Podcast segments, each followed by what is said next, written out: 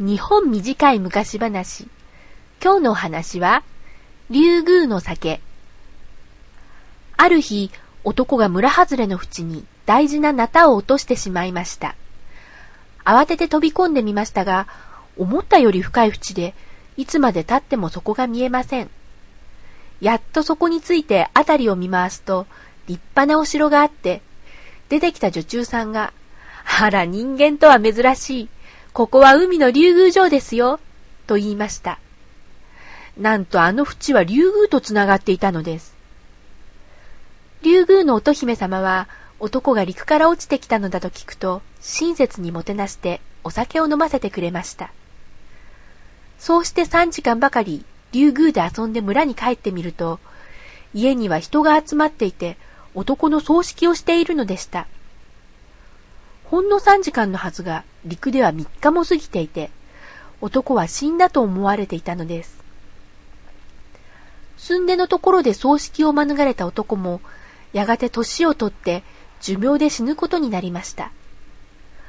男が死ぬ前にどうしても竜宮のお酒が飲みたいというので、村の和尚さんが淵の前でお経をあげて、乙姫様にお願いをしてみました。すると、縁の底から大きなひょうたんが一つぷかりと浮かんできました。中にはお酒が入っています。男はそのお酒を飲んで、ああ、うまい。この酒が飲みたかったんじゃ。と言い残して大往生を遂げたということです。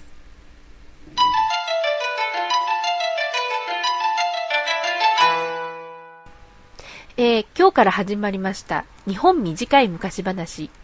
これは去年までやっていた今弱語り草というメルマガのネタをちょっと書き直して音声でお届けしようという企画です。えっ、ー、と、メルマガだけでやってた時は、お話が短すぎるというお叱りをよく受けていたんですけれども、音声配信用に書き直したので、前よりはちょっと長くなってるんじゃないかなって思います。ででも、もともと昔話のあらすじを紹介するのが目的ですから、なるべく短めにせっかちさんでも楽しめるようにやっていきたいなと思ってます。もっと長いお話が欲しいという方や、これをお子さんに聞かせたいという方もいらっしゃると思うんですけれども、あの、このまま誰かに聞かせるのではなくてですね、あの、お話を覚えて、細かい部分は自分で作って語ってほしいなって思うんですよね。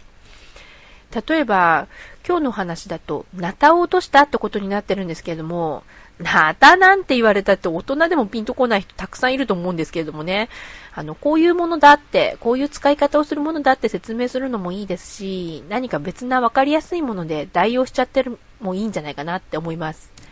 他に、男が縁に潜っていくところを身振り手振りで説明したり、竜宮は海の底にあるお城で乙姫様が住んでいるんだっていう説明を加えてもいいんじゃないでしょうか。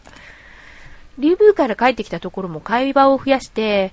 あの、男が帰ってきてみると、大勢人がいてお葬式してるので、あの、この度はご愁傷様でございます。どなたのお葬式ですかな？この家のゴンベイがよ、かわいそうに3日前に縁に落ちてよ。それはお気の毒なことで、って、ゴンベイはオラじゃ、オラこの通りピンピンしとるがね、ってな感じで、お話に肉付けして語ると面白いんじゃないですかね。ところで、今日の話は、群馬県吾妻郡のお話です。竜宮と繋がっている淵も実在しておりまして、確か名前が陽動が淵って言いましたかね。あの、山の中の、あの、川の深くなってるところらしいんですけれどもね。えっと、周りにもちろん海はありません。群馬は海の内見です。ところがですね、そういうところが群馬には他にもありまして、